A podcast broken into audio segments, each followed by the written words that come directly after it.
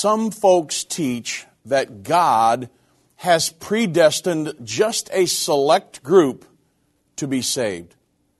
I mean, if you are not included in that group, too bad, right? Is this a scriptural teaching? Well, we'll answer this question on this edition of End of the Age.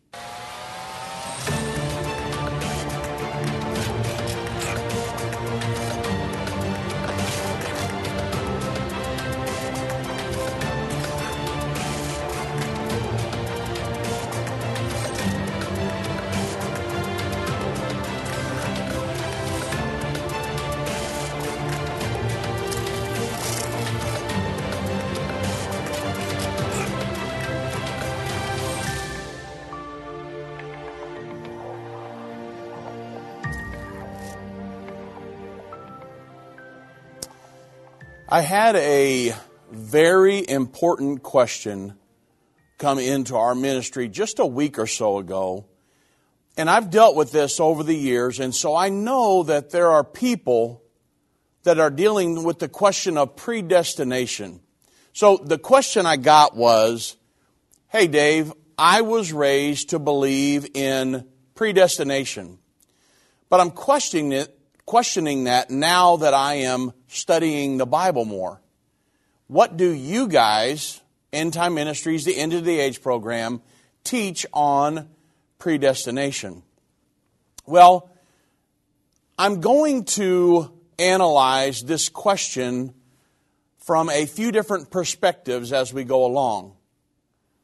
Um, predestination that God would predestinated only a select group of people that would be saved. If you're not in that group, why even try, right?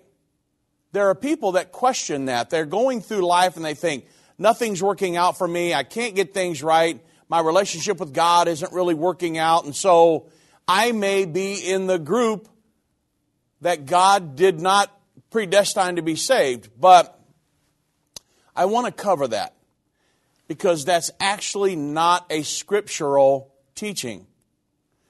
So I'm, again, I'm going to hit it from many different perspectives because I want to make sure you get this. The opportunity to be saved is for every single person. And hopefully, before I'm done with these segments, you will understand that in great detail. Now, Ephesians chapter 1, verse 3 through 5 says this Blessed be the God and Father of our Lord Jesus Christ, who hath blessed us, blessed us with all spiritual blessings in heavenly places in Christ, according as he hath chosen us in him before the foundation of the world, that we should be holy and without blame before him in love, having predestinated us unto the adoption of children by Jesus Christ to himself according to the good pleasure of his will. You say, well, it's pretty clear right there, right? I mean, it says right here that God has chosen us in him and predestined us before the foundation of the world. That's what it says, doesn't it? Well, some folks have taught that God has predestined, again, a select group of people. Only these people that He predestined would be saved. And of course, if you're not in that group, then hey, why should I even try to be saved? Because God predestined that group. I'm not even going to try. I'll live life however I want because it doesn't even matter. That's why you need to look at every topic in Scripture because somebody just focused on this. They pulled this Scripture out and said, well, hey, and others kind of like it, and they said, well, hey, God has only pre- predestined a few people, a, a group of people and that's it. But this is very key. Just like any topic in Scripture, when you're studying something out, you've got to look at every verse that pertains to that topic. Now, I will tell you, I do not believe, uh, I do not agree with the belief uh, in answering the question to this specific individual. I don't believe, I don't believe in that belief system of predestination the way you were taught, at least like some of the reformers believed. Why? Well, look at Romans 8 29 through 30. The Bible says, For whom he did foreknow, he also did predestinate to be conformed to the image of his Son, that he might be the firstborn among many brethren. Moreover, whom he did predestinate, them he also called, and whom he called, them he also justified, and whom he justified, them he also glorified. So, we believe in predestination according to foreknowledge. Because the Bible does talk about predestination, right? But it's predestination according to foreknowledge, and therefore, I believe salvation is available for every single person under the sound of my voice. So, with that said, let me explain. If you look at this closely here,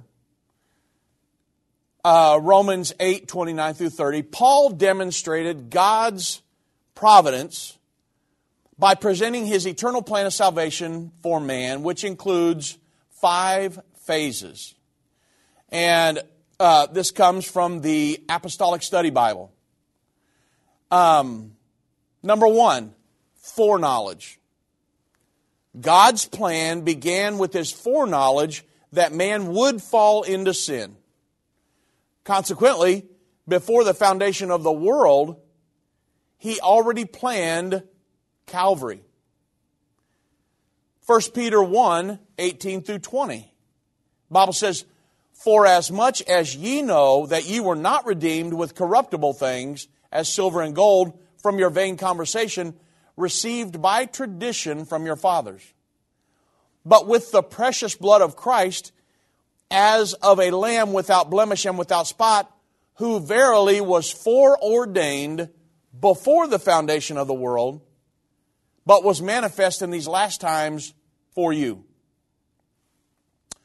So he foresaw that some men and women would accept his offer of salvation and that he would have a church.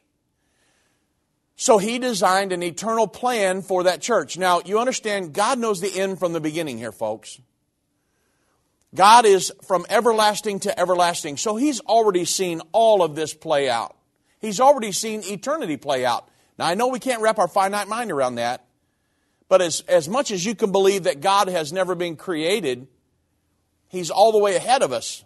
So he's already seen all this play out. So that's where we get into foreknowledge and predestination here, okay? Now, predestination, God predestined for the church to be molded in the likeness of His Son. To predestine means to, um, to foreordain, to, to determine in advance, to plan ahead of time with no possibility of alteration. And so it's very important that we understand some of these principles as we go through here. And we'll get into this in much more detail uh, in these upcoming segments. But we want you to understand there's a big difference between predestination and predestination according to foreknowledge. And that's what we're walking down through the five phases of this salvation plan. Hi, I'm Judy Baxter. When Irvin and I got married, we didn't realize that our calling would be a prophetic ministry. Since we started End Time Ministries, there have been many times we weren't sure how we would pay the bills, but God has always provided. We started with the magazine, then went on radio and TV, and now we have the Jerusalem Prophecy College in Israel and online and End of the Age Plus. The mission has always been to reach people with the gospel of Jesus Christ and the end time message. Through the years, my husband would say, We will see revival like never before in the last days. We are living in the end time now. Thank you for walking this journey with us and continuing in prayer. You are part of the team. Thank you for your generous support. It is necessary for God's purpose. The most important thing is that you are ready when the Lord comes. Our hope is to help prepare you for that day. God bless you, and we love you. Major internet companies are silencing and censoring Christian voices online. These companies are trying to control what you see and hear. Almost 200 videos of ours have been marked as restricted online right now. That's why we launched End of the Age Plus, a platform where the truth won't be censored, a platform where we can preach the message of the gospel. When you subscribe to End of the Age Plus today for just $12.99 a month, you can watch all of our content in a secure, easy to view way from your favorite device. When you go to watch.endtime.com and subscribe, you'll get instant access to all of our teaching resources, including Revelation, the unveiling of Jesus Christ, Understanding the End Time, End Time Magazine, and so much more. We will not censor our message to comply with what the world deems as politically correct. Go to watch.endtime.com right now or search End of the Age Plus in the App Store or Google Play.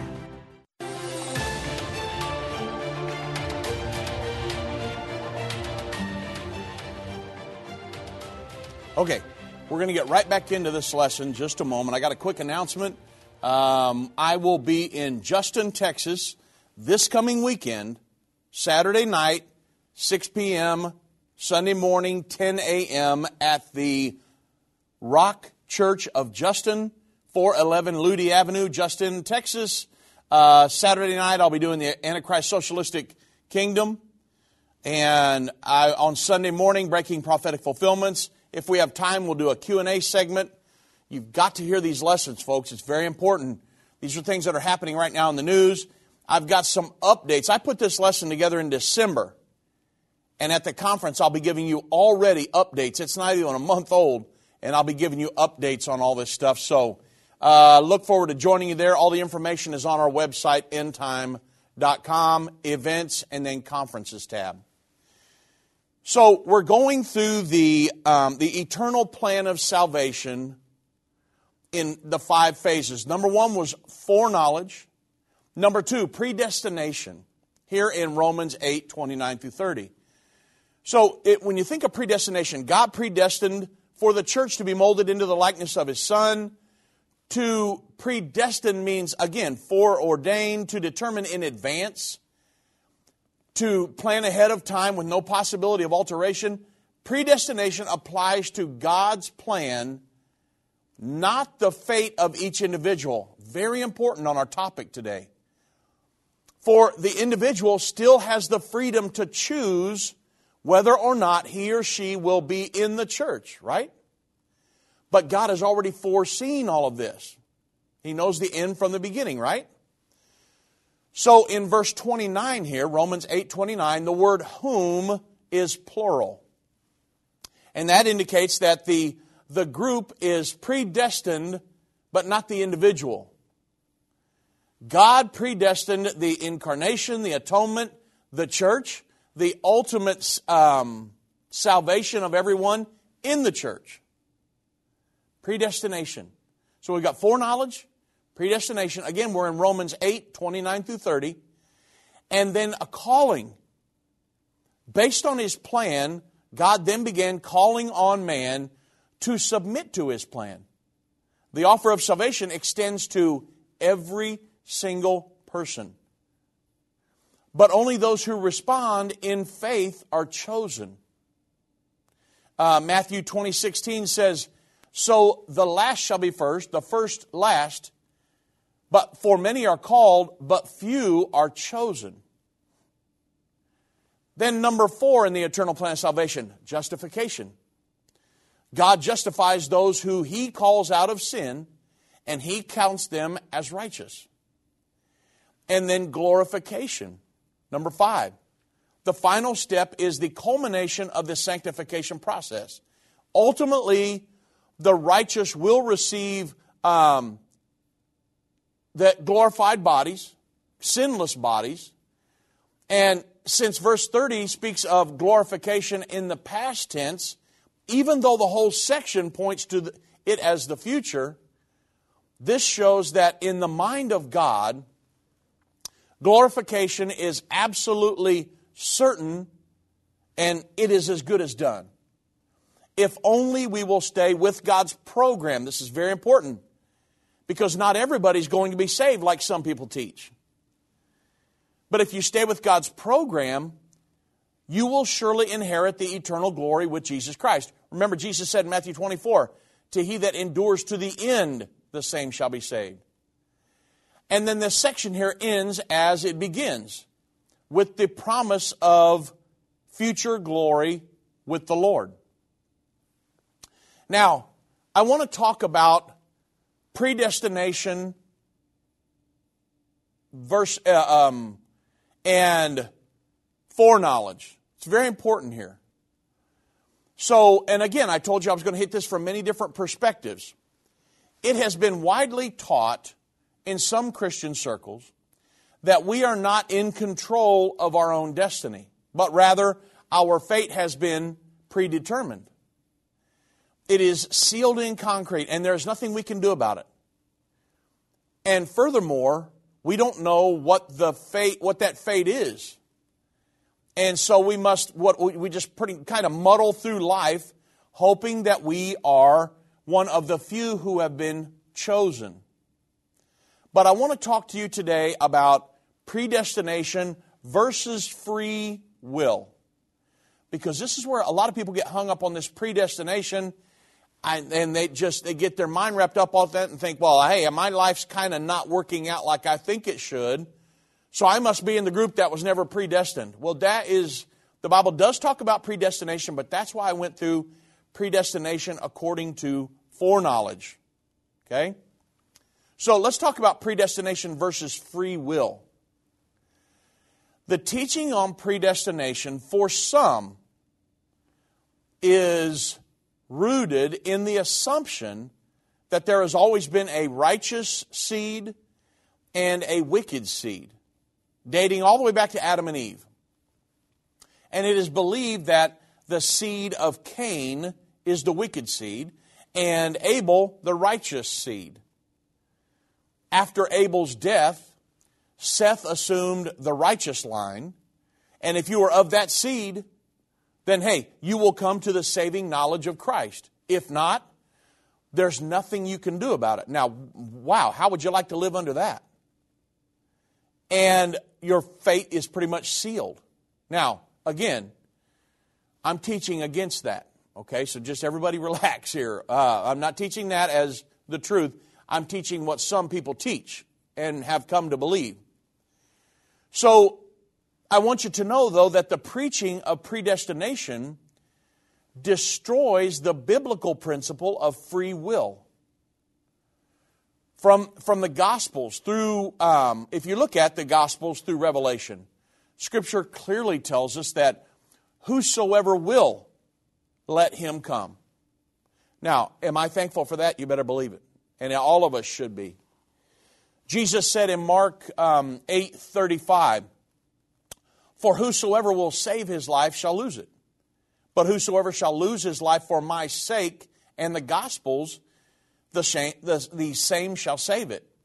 So the same concept is echoed at the end of Revelation, which says, Let him that heareth say, Come, and let him that is athirst come. And whosoever will, let him take of the water of life freely. That would be what? Uh, Revelation 22, verse 17. And so the issue is our will, not the luck of the draw. There's not only a few select that are going to be saved, it's whosoever will. If you have a yearning and, and, and seek the Lord and want to be saved, you can be. Yet again, the Bible does refer to predestination, right? Again, and we will go back to this scripture several times as I go through these different perspectives. Romans 8 29. For whom he did foreknow. There's foreknowledge again. Whom God did foreknow, because he, he knows the end from the beginning already. He also did predestinate to be conformed to the image of his son, that he might be the firstborn among many brethren. So, predestinated according to foreknowledge. According to the Bible, God knows the end from the beginning, and He knows our thoughts while they're yet far, far off. The question is if God is never wrong, can He foreknow what we will do without forcing us to do it? The answer is yes. That's why it's predestined according to foreknowledge. God's already seen how it all played out, but He did not make you do it. And I know, I know I'm spending a little time here, but you can, you, you can get kind of confused if you don't walk through these scriptures. So let me, let me explain it kind of like this God's view from the mountaintop. Imagine, so think, think of it like this you're sitting on a hilltop, looking down on a two lane road that curves around the hill. There are two cars going in the same direction, okay? They're coming from your right. You're up on the hill looking down. They're coming from the same direction. It's only a two lane road. One is trying to pass the other on a curve, which is a bad thing. But due to the curve in the road, the passing car does not see that there's a car approaching from, you, from your perspective, from your left. And so, from your vantage point, you foreknow that there's going to be an accident. You did not cause it to happen. You didn't, you didn't have anything to do with it. But you did foreknow it was going to happen, right? So this kind of illustrates foreknowledge as opposed to predestination. God is able to see the end from the beginning, but He does not control or dictate our free will and what our actions are. He just knows how it's all going to play out. But God will never supersede your free will. Remember that. If that's the case, everybody would be saved today. And so it's very important. I mean, God would, you know, drag you in a church and force you to be saved. He's never going to do that. He presents you eternal life. That's why we share the gospel all over the world. Some people will say, I've had people to me in one Bible study.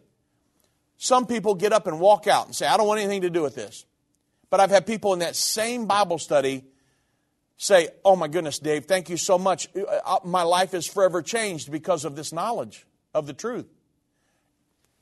People sitting in the same Bible study. Some people wanted it, and some people got up and walked out, and I've never seen them since. So God puts before us life and death.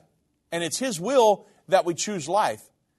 But at the end of the day, He will not supersede our free will. It's our choice. And so um, in Deuteronomy 30, 19, it emphasizes that human beings have the power of choice. Moses said, I call heaven and earth uh, to, record to, to record this day against you that I have set before you life and death, blessing and cursing. Therefore, choose life. It's your choice that both you and thy seed may live. God puts before every person life and death. And it, it is His will that we choose life. But again, it's our choice, free will. And, you know, while denying that a person is predestined to be saved or lost, we still have to acknowledge that the Bible does teach predestination, but only according to foreknowledge. Again, I'm going to go back to Romans 8 29 once again. The Bible says, Whom he did foreknow. That's so important. He also did predestinate to be conformed to his, the image of his Son. The key to understanding predestination according to foreknowledge Oh, man, let's see. It would go something like this. God foreknew what he would what what we would choose because he knows the end from the beginning again remember. So god foreknew what we would choose and do from the beginning of time. And this did not predestinate anything. However knowing that each of us had exercised freedom of choice in every situation because you understand god's already seen everything ahead of us so God said, knowing that we what we would choose, God said, "Okay, it is good, and um, so be it." And once He saw that justice had been done in every case, and once He said, "So be it," then according to all things, were we were it was predestinated according to His foreknowledge, the foreknowledge of God concerning the choices that we made of our own volition. Again, He will not supersede your free will. He'll let you make the choices all throughout your life. but he predestined according to his foreknowledge. This is a big difference. Some people just teach predestination because it's in the Bible, but they don't understand the concept of predestination according to foreknowledge and then free will. The, the, the teachings of predestination without foreknowledge goes against the Bible's teaching of free will. Now, the Bible says, uh, John 14, 29, and now I've told you these things before it comes to pass, that when it comes to pass, you might believe. So I want to look, again, I told you I was going to look at foreknowledge and predestination from several different perspectives here. So let's look at um, let's look at uh, foreknowledge uh, into, the, into the eyes of maybe Bible prophecy. So the role of Bible prophecy, and we're talking about predestination, foreknowledge, free will. Do we really have a choice here, or are we are we mere just puppets in a much larger scheme of things? you know, when we talk about the coming world government, do we have a choice to even maybe comply with that or not? Uh, world government, inter, uh, world religion, interfaithism, the Middle East, a cashless society. I mean, who's causing these things to happen? I mean, is it God, Satan, man himself?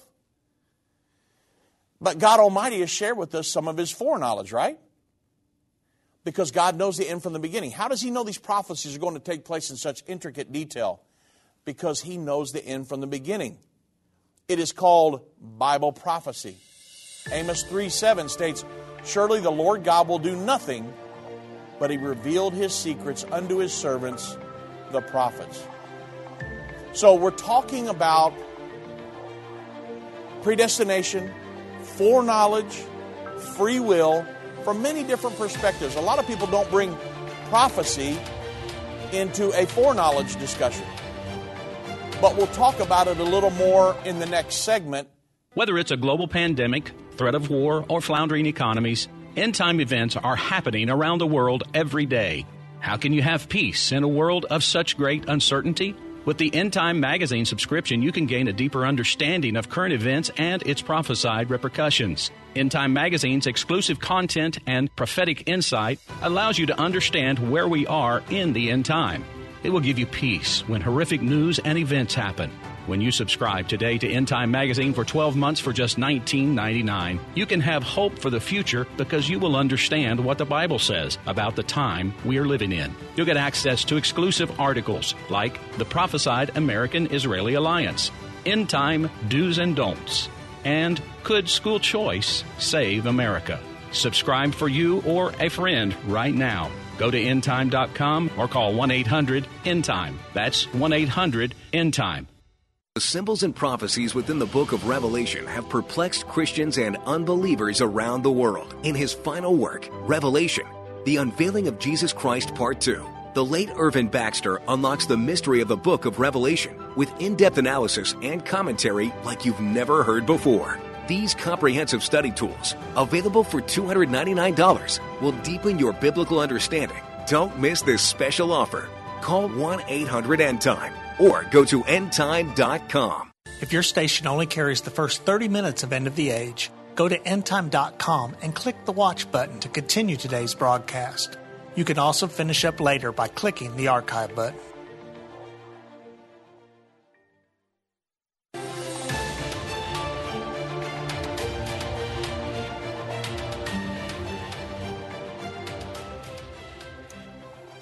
You know, in this predestination, foreknowledge, free will discussion, there is the role of Bible prophecy in this. It helps us to understand the foreknowledge of God.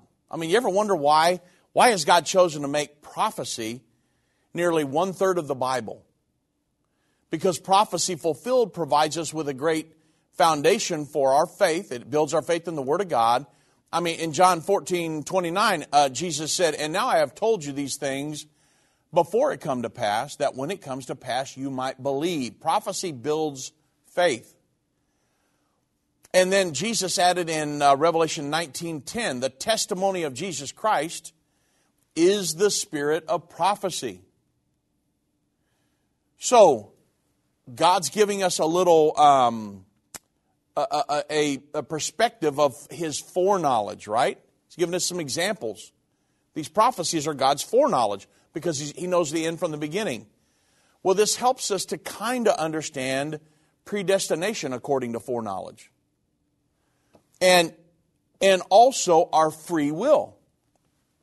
There are some prophecies uh, that are set in stone. Uh, and we know that Israel will build a third temple. And so, should we as Christians try to take active steps to build it? Well, I don't believe we should because Scripture tells us that God does not dwell in the temples made with hands. Acts 7 4 through 8. We know it's coming, but rather we should see the fulfillment of this prophecy as proof of the accuracy of God's Word and the nearness of His prophesied second coming. What about the United States of America in the Bible? I mean, should we pray for our president and nation and be politically active? Absolutely. Uh, you know, prayer can change things.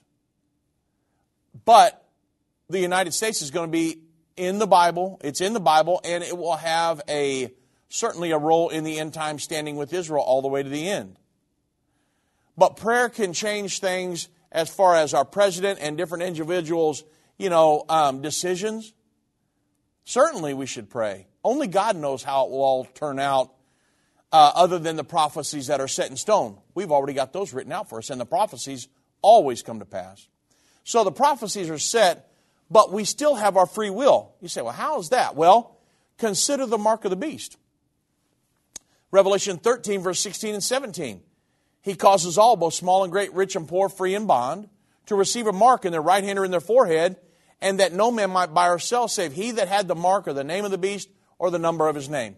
That prophecy is going to happen just like all of the prophecies that have preceded it. The prophecy is set, but we have free will not to participate in Satan's evil scheme, right? Revelation 20, verse 4, the Bible, uh, John said, And I saw thrones, and they that sat upon them.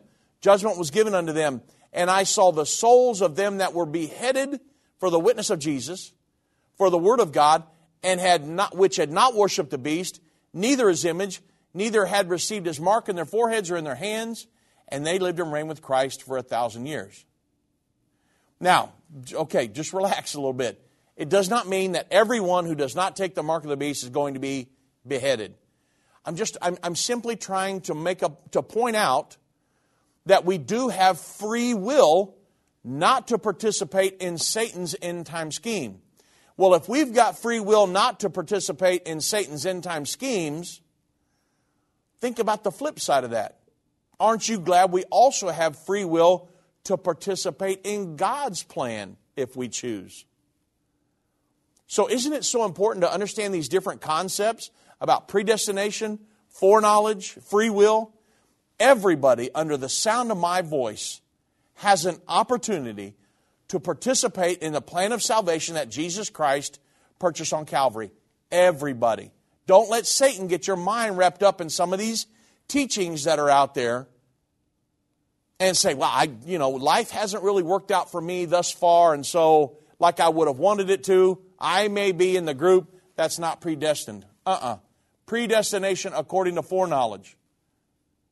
God has already seen how everything's played out. You have free will today.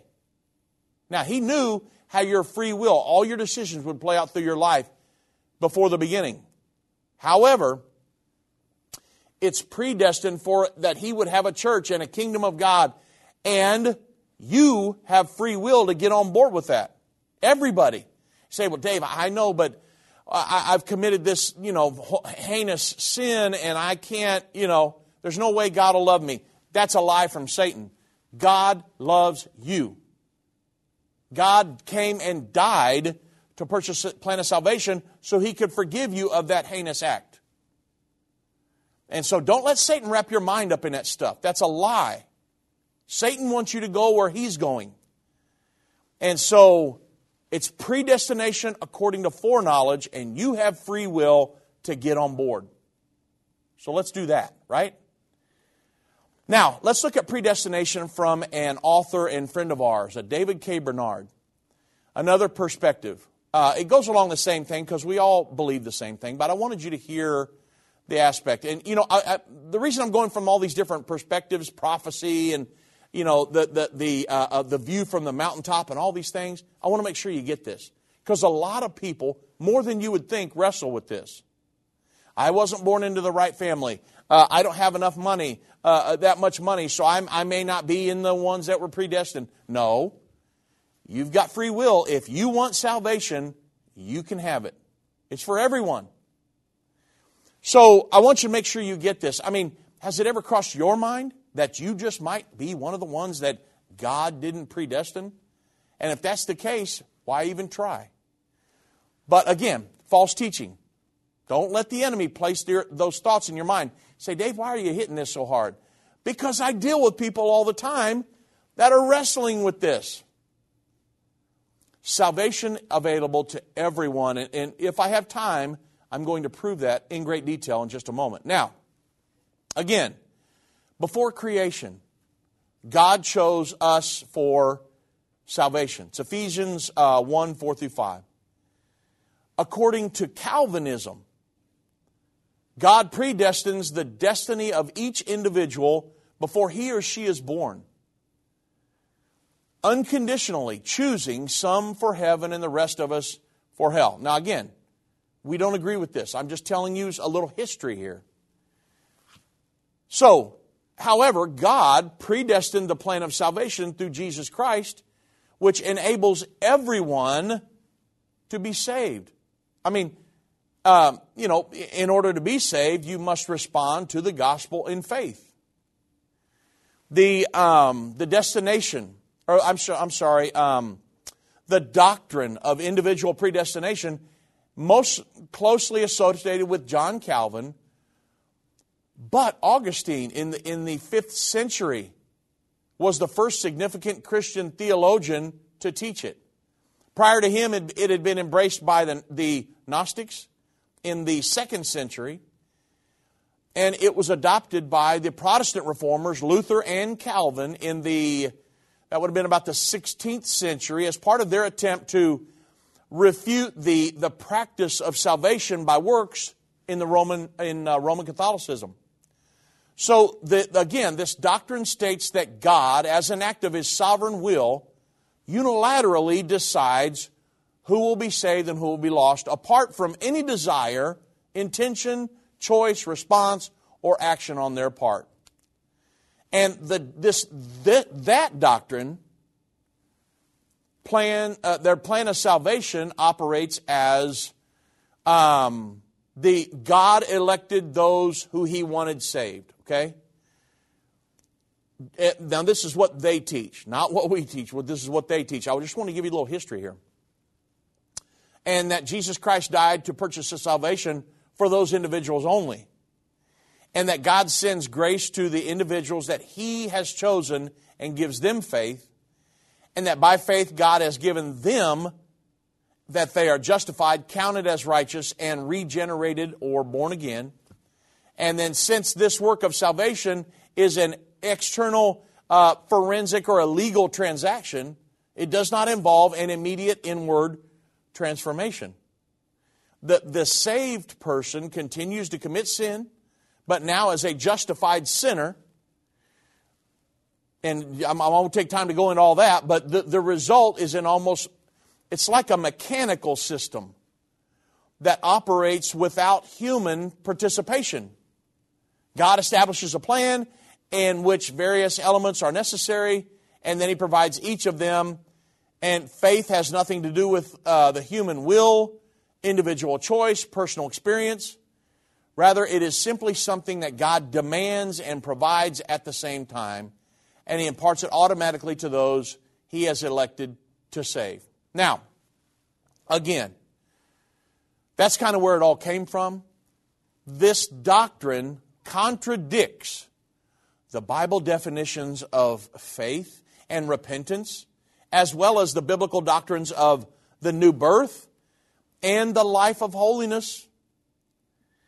And it is true that God is sovereign and that salvation is the work of God's grace from start to finish. That absolutely true. at the same time. God has chosen to extend grace not to a select few, but to everyone. Um, Titus 2.11. And he saves those who respond in faith. Ephesians 2, 8 through 9. I mean, faith is our positive, active response to God's grace. Accepting God's grace is not only possible, but necessary to be saved. And doing so is not a, a, a, a meritorious human work that brings salvation. And moreover, it is impossible. Um, actually, that's the, is the, the essence of our saving faith. But it's impossible to separate saving faith from the obedience of faith, right? Romans 1 5, remember? When sinners begin to believe, their first necessary step of faith is to repent, to turn from sin to God. That's Mark 1:15, Acts 2:38. And while the Calvinistic definition of faith rightly eliminates meritorious works, it does so at the unscriptural expense of eliminating the human will itself. So, under Calvinism, a person's perception of choosing to repent and serve God becomes really merely an illusion, which is very dangerous because that's part of salvation. So, the Bible speaks of predestination and, and um, election in relation to the plan of God. Remember uh, Romans 8 29 through 30. Because of his foreknowledge that humans would sin, God predestined in incarnation, the atonement, uh, and the church. He guarantees the destiny of the church, but people choose whether to be in the church or not. It's, it, uh, it goes back to free will. Predestined according to foreknowledge, God knowing how your free will would play out, but He will never supersede your free will. Never. I talked to my father in law, Irvin Baxter, years ago, and he said, I said, man, um, you know, we've dealt with certain people for 30 years, and they just wouldn't straighten up. And he said, Dave, there came a time in my life when I had to just come to the realization that some people are just bound and determined they're going to go to hell no matter what you do. You couldn't offer them um, enough money to get in church. They don't want to be, they don't want anything to do with it. He said, I had to learn that, and it's a hard lesson to learn because we want to save everybody. But some people simply have free will and they don't want anything to do with God. I've been part of the End Time family from the beginning over 30 years ago when my parents, Irvin and Judy Baxter, began ministry from the recliner in our living room. My name is Jana Robbins. I have the pleasure of connecting with our incredible partners every day. End Time is a small nonprofit that runs a high traffic website, a daily TV and radio show, the Prophecy College in Jerusalem, and more. Although we have less than 30 team members, we are able to serve tens of millions of people each month. We survive on the goodness of God and donations averaging about $50. If everyone hearing this message gave $22, our financial needs would be met for the year.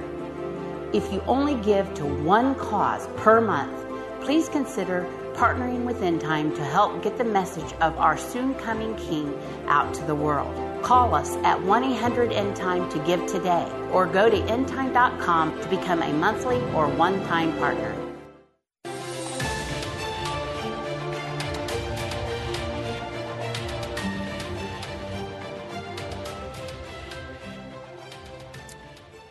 Isn't that a wonderful promise from God? That if anybody, under the sound of my voice, anybody anywhere in the world, if by a step of faith and by their free will they are born again and enter as a part of the body of Christ, the church, and remain in it, we have an assurance of salvation.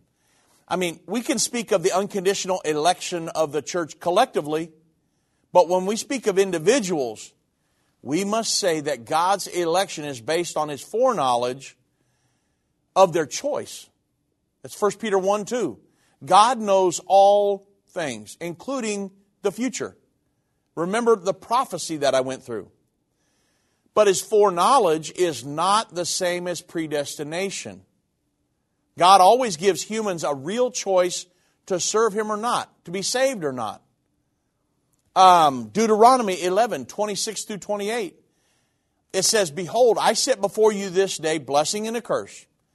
A blessing if you obey the commandments of the Lord your God, which I command you this day, and a curse if you will not obey the commandments of the Lord your God, but turn aside out of the way which I command you this day to go after other gods which ye have known.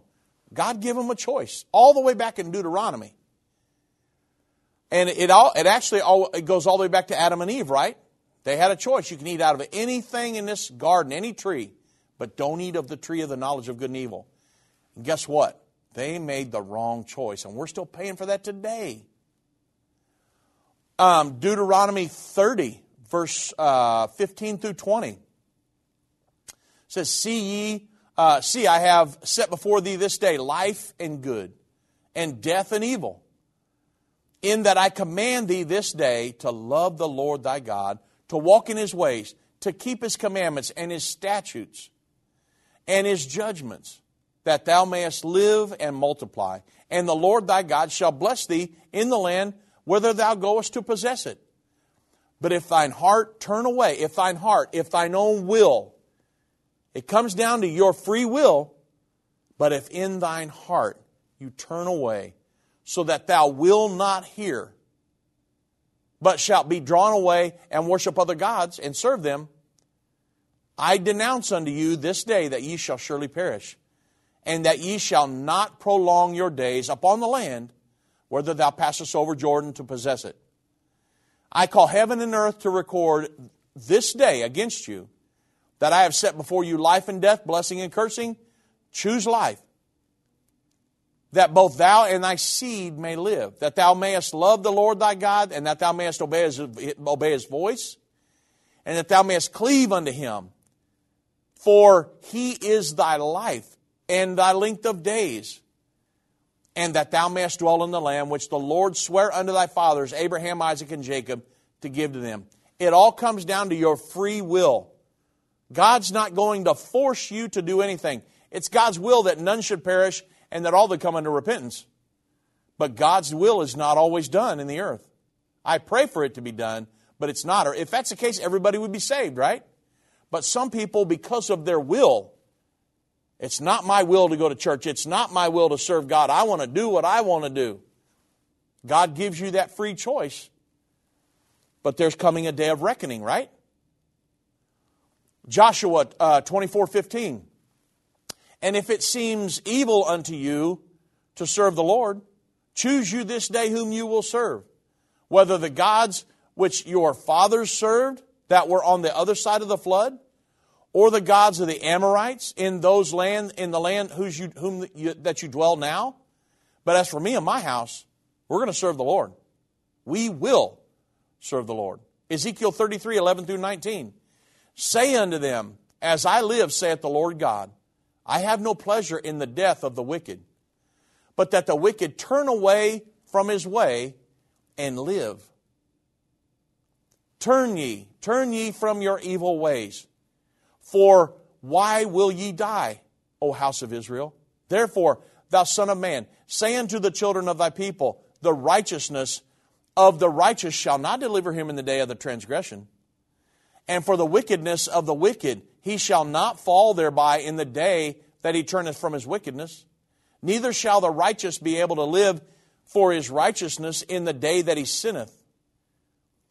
When I shall say to the righteous that he shall surely live, if he trust to his own righteousness and commit iniquity, all his righteousnesses shall not be remembered.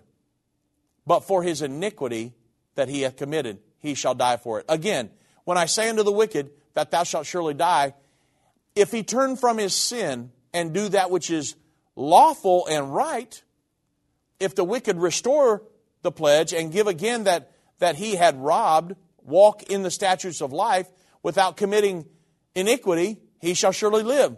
This is all about free will, everybody. The Bible says he shall not die. None of his sins that hath committed shall be mentioned unto him. He hath done that which is lawful and right, he shall surely live. Just choose to do right, everybody. Yet the children of, the, of thy people say, The way of the Lord is not equal, but as for them, their way is not equal. When the righteous turneth from his righteousness and committeth iniquity, he shall even die thereby.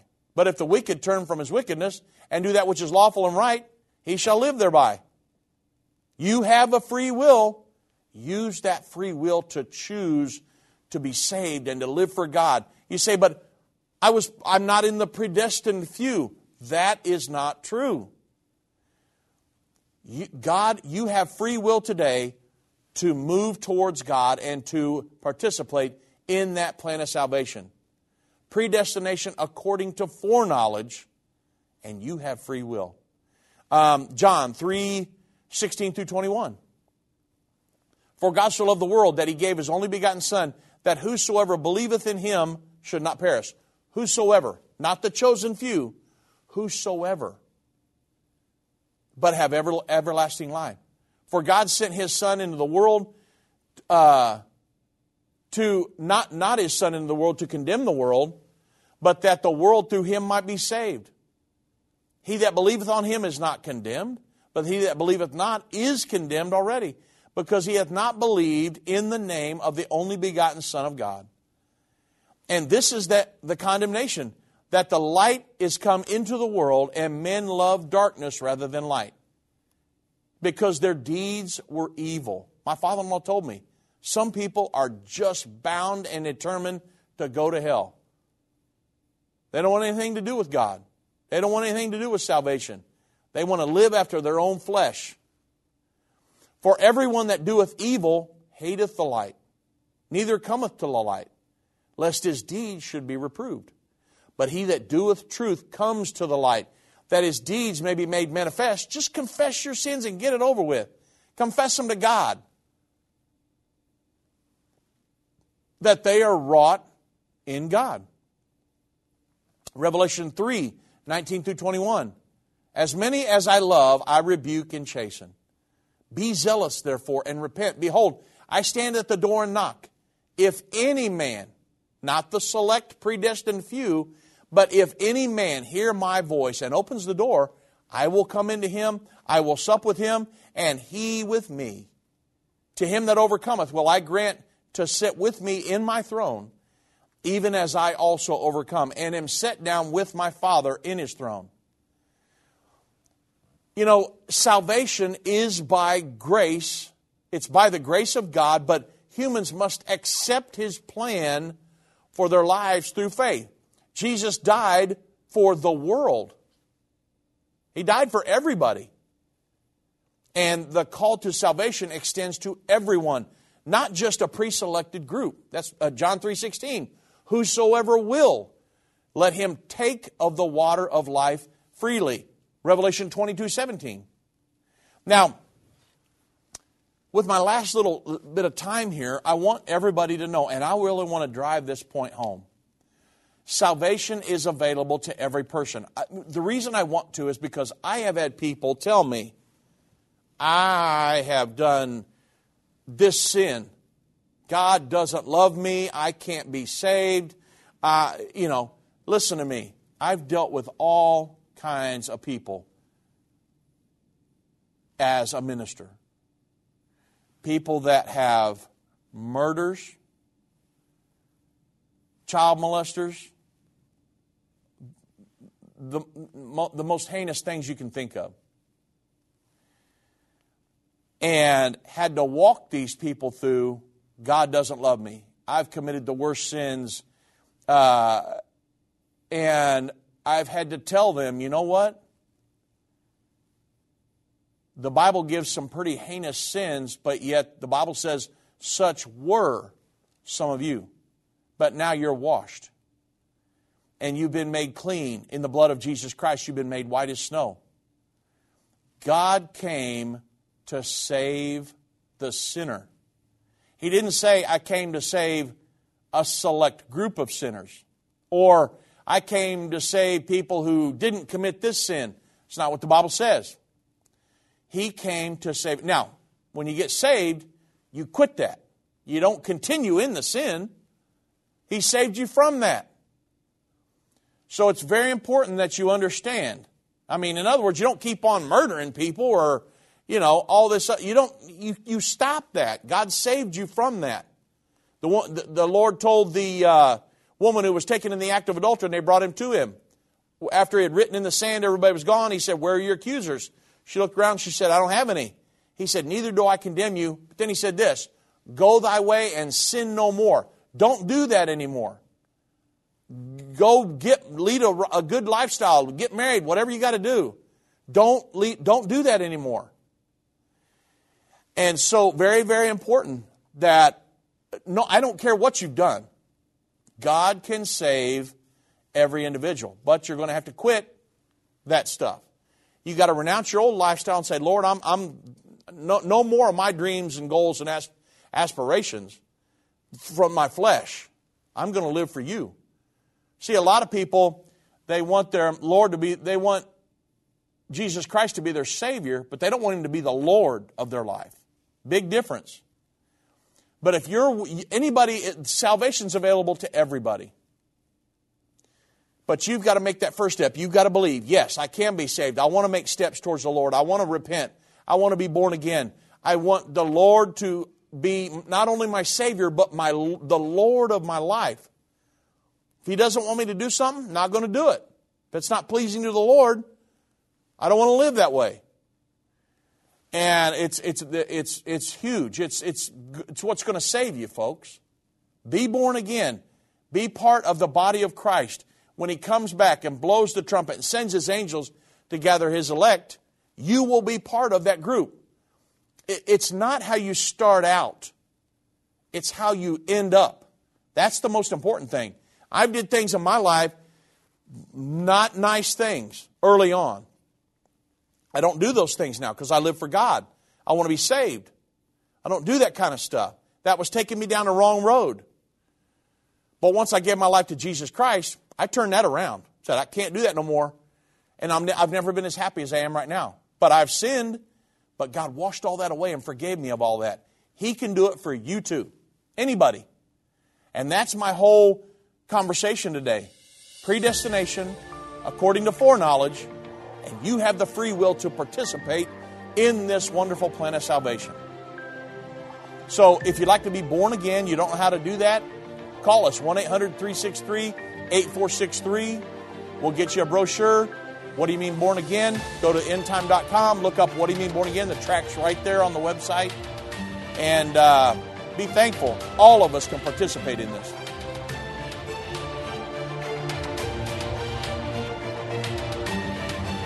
This has been End of the Age, brought to you by the faithful partners of End Time Ministries. If you're not currently a partner with End Time Ministries, or if you would like more information, we invite you to call us at 1 800 End Time. That's 1 800 363 8463, or visit us online at endtime.com.